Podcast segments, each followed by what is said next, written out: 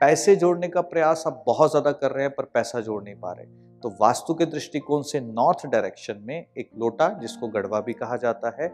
उसको north direction में जल भर करके रखिए और उस जल के अंदर अपनी माता के हाथों से एक चांदी का सिक्का जो है, वो अगर डलवा करके रखते हैं तो ये सुनिश्चित करता है कि पैसा आपके भवन के भीतर नियंत्रण रूप से आता रहे और उस पैसे को आप जोड़ भी पा